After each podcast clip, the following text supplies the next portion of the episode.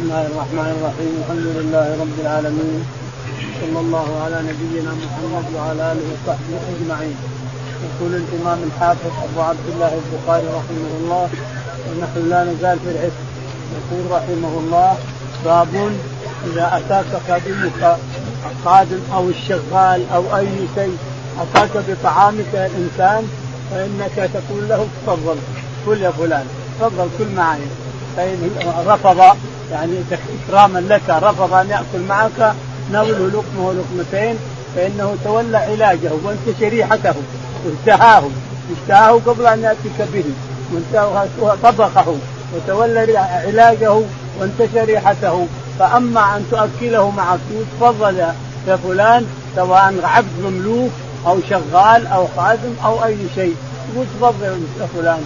فإن أبى إكراما لك وتعظيما لك. أبى أن يأكل معك. فناوله لقمة ولقمتين لأنه تولى علاجه ونفسه مثل نفسك الإنسان يشتهي الطعام كما تشتهي فاته لقمة أو لقمتين. هذا من آداب الشريعة آداب الرسول عليه الصلاة والسلام. نعم. قال حدثنا حجاج بن منهال. يقول البخاري رحمه الله حدثنا الحجاج بن منهال قال حدثنا شعبة. شعبة قال حدثنا محمد بن زياد. محمد بن زياد عن أبي هريرة. عن أبي هريرة رضي الله عنه عن النبي عليه الصلاة والسلام باللفظ الذي تكلمنا عنه أنك إذا أتيك خادمك أو عبدك المملوك أو شغالك أو خادمتك أتتك بطعام فقل تفضل كل معي. فإن رفض إكراما لك فناوله لقمه أو لقمتين فإن نفسه مثل نفسك يشتهي الطعام كما تشتهي ناوله لقمه أو لقمتين لأنه تولى علاجه وتولى ريحه. نعم. بابا العبد راع مال سيده ونسب النبي صلى الله عليه وسلم المال إلى السيد. قال رحمه الله دثنا أبو اليمان قال أخبرنا شعيب بن الزهري قال أخبرني سالم بن عبد الله عن عبد الله بن عمر رضي الله عنهما أنه سمع رسول الله صلى الله عليه وسلم يقول كلكم راعي ومسؤول عن رعيته. فالإمام راعي ومسؤول عن رعيته والرجل في أهله راع وهو مسؤول عن رعيته والمرأة في بيت زوجها راعية وهي مسؤول عن رعيتها والخادم في مال سيده راع وهو مسؤول عن رعيته. قال وسمعت هؤلاء من النبي صلى الله عليه وسلم واحسب النبي صلى الله عليه وسلم قال والرجل في مال أبيه راعي ومسؤول عن رعيته فكلكم راعي وكلكم مسؤول عن رعيته. يقول البخاري رحمه الله هذا الحديث كرره لنا أربع مرات رحمه الله ورضي عنه لما فيه من الأهمية لما في هذا الحديث من الأهمية. يقول رحمه الله باب العبد راع في مال باب العبد راع في مال سيده. الترجمه عن إطلاق السيد على الرجل. الرجل الغلام سيدك الانسان سيدك. والمرأة زوجها سيدها. لقوله تعالى فالتقى الباب على سيده فالتقى الباب سيدها على اتت على سيدها على الباب يعني زوجها. فالزوج سيد المرأة. والمملوك إذا كان لك مملوكا فأنت سيد له. ولا ولا يحاب هذا يعني يقول مكروه أو ما يجوز. ما ما في شيء لا قال سيد فلان أو قال سيد فلان ابن فلان. هذا عبده فلان وسيده اسم فلان ابن فلان والمرأة تقول سيدي فلان ابن فلان يعني زوجها لا بأس بهذا كله. يقول البخاري رحمه الله حدثنا أبو اليمان. أبو اليمان. قال حدثنا شعيب بن أبي حمزة. شعيب بن أبي حمزة. قال حدثنا الزهري. شعبة. قال عن الزهري. شعيب عن, عن الزهري. عن شعيب عن الزهري. شعيب بن أبي حمزة. عن الزهري قال عن سالم بن عبد الله بن عمر عن أبيه. قال عن سالم بن عبد الله بن عمر عن أبي عبد الله بن عمر رضي الله تعالى عنه أن النبي عليه الصلاة والسلام قال كلكم راع وكلكم مسؤول عن رعيته.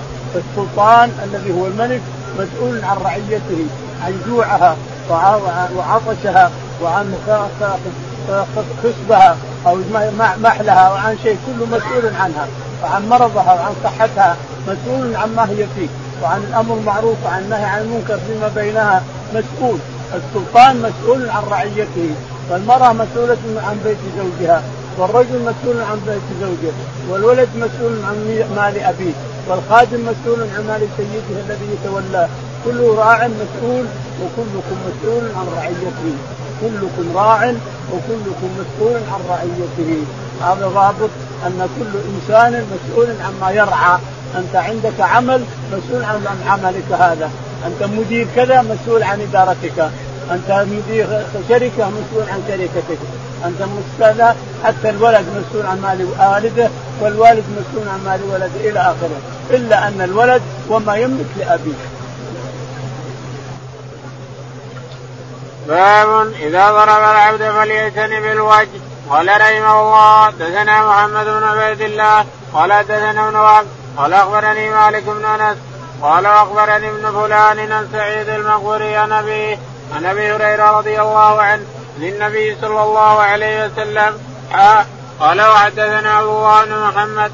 قال حدثنا عبد الرزاق. قال أخبرنا معمر عن همام عن أبي هريرة رضي الله عنه عن النبي صلى الله عليه وسلم قال إذا قاتل أحدكم فليجتنب الوجه. يقول البخاري رحمه الله حدثنا باب إذا ضرب العبد فليجتنب. باب إذا ضرب العبد فليجتنب الوجه. عاد امست الإنسان ضربت زوجتك أو ضربت عبدك أو ضربت خادم فاجتنب الوجه لا تضرب الوجه. لأنه ورد أن الوجه شبيه بوجه الله تعالى وتقد لله المثل الأعلى. خلق الله آدم على صورته. يعني على صورة الرب والرب أجل وأعظم تعالى وتقدس يليق بجلاله وعظمته صورته. تليق بجلاله وعظمته. لكن اجتنب الوجه الإنسان. لأن الله صوره فأحسن صورة. احسن أحسن صورة صورها الآدمي. البقية كلهم على رجليه ولا على أربع ولا على طير ولا على لكن على آدم أعطاه الله إقامة. ينتصر فيها انتصاب يمشي على رجليه وكرم الله وجهه. ولهذا إذا سجدت الإنسان بوجهك هذا الذي كرمه الله سجدت بوجهك الله قريب منك. الله قريب من الإنسان إذا سجد فهو قريب منك ربك. فاسأل ما تشاء. اسأل ما تشاء وأنت ساجد فإن الله يعطيك ما تريد. إذا لم يكن هناك موانع. إذا لم يكن هناك موانع للإجابة فإن ربك يعطيك ما تشاء. إذا كنت ساجد وتساله وأنت ساجد. أعظم ما عندك يا إنسان وجهك. في الأرض. تذلل لله وخضوع لرب العالمين. الذي خلق هذا الوجه.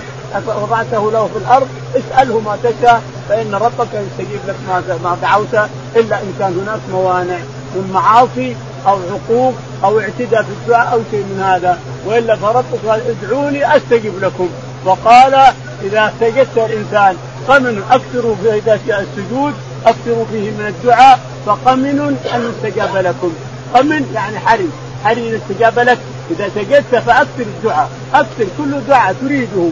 وكل خير. تريده أكثر وأنت ساجد الإنسان لأن أحسن ما فيك وجهك وضعته لله في الأرض ومررته في الأرض. فادع ما تشاء فربك بين يديك تعالى وتقدس. نعم. قال حدثنا محمد بن عبيد الله. البخاري رحمه الله حدثنا محمد قال حدثنا ابن وهب يعني. ابن وهب عبد الله قال قال حدثني مالك قال حدثنا مالك قال قال وأخبرني ابن فلان يعني يقول مالك وأخبرني ابن فلان يقال إن اسمه عبد الله بن كذا عبد الله بن زياد. عبد الله بن زياد وقريب من الإسماء. عن سعيد المقبري قال عن سعيد, سعيد المقبري عن أبيه. عن أبيه سعيد. قال حدثنا أبو هريرة. أبو هريرة رضي الله تعالى عنه. ثم حول السند. ثم حول السند فقال حدثنا عبد الله بن محمد. عبد الله بن محمد. قال حدثنا عبد الرزاق. عبد الرزاق. قال حدثنا معمر. معمر. قال عن همام بن منبه. عن همام بن منبه. عن أبي عن أبي هريرة. رضي الله تعالى عنه أن النبي عليه الصلاة والسلام قال نعم. إذا قاتل أحدكم فليجتنب الوجه. إذا قال قاتل أحدكم أحدا أما عبده يضربه أو زوجته أو قاتل أحدا فليجتنب الوجه. لكن لو صار غضبان ما أدري وين يضرب. ما يدري في أي مكان يضرب. فليجتنب الوجه لا يضرب الوجه. اضربه مع كتوفه اضربه مع راسه اضربه مع ظهره اضربه لكن الوجه لا تضرب الآدمي مع وجهه لأن أكرم شيء في الآدمي وجهه نعم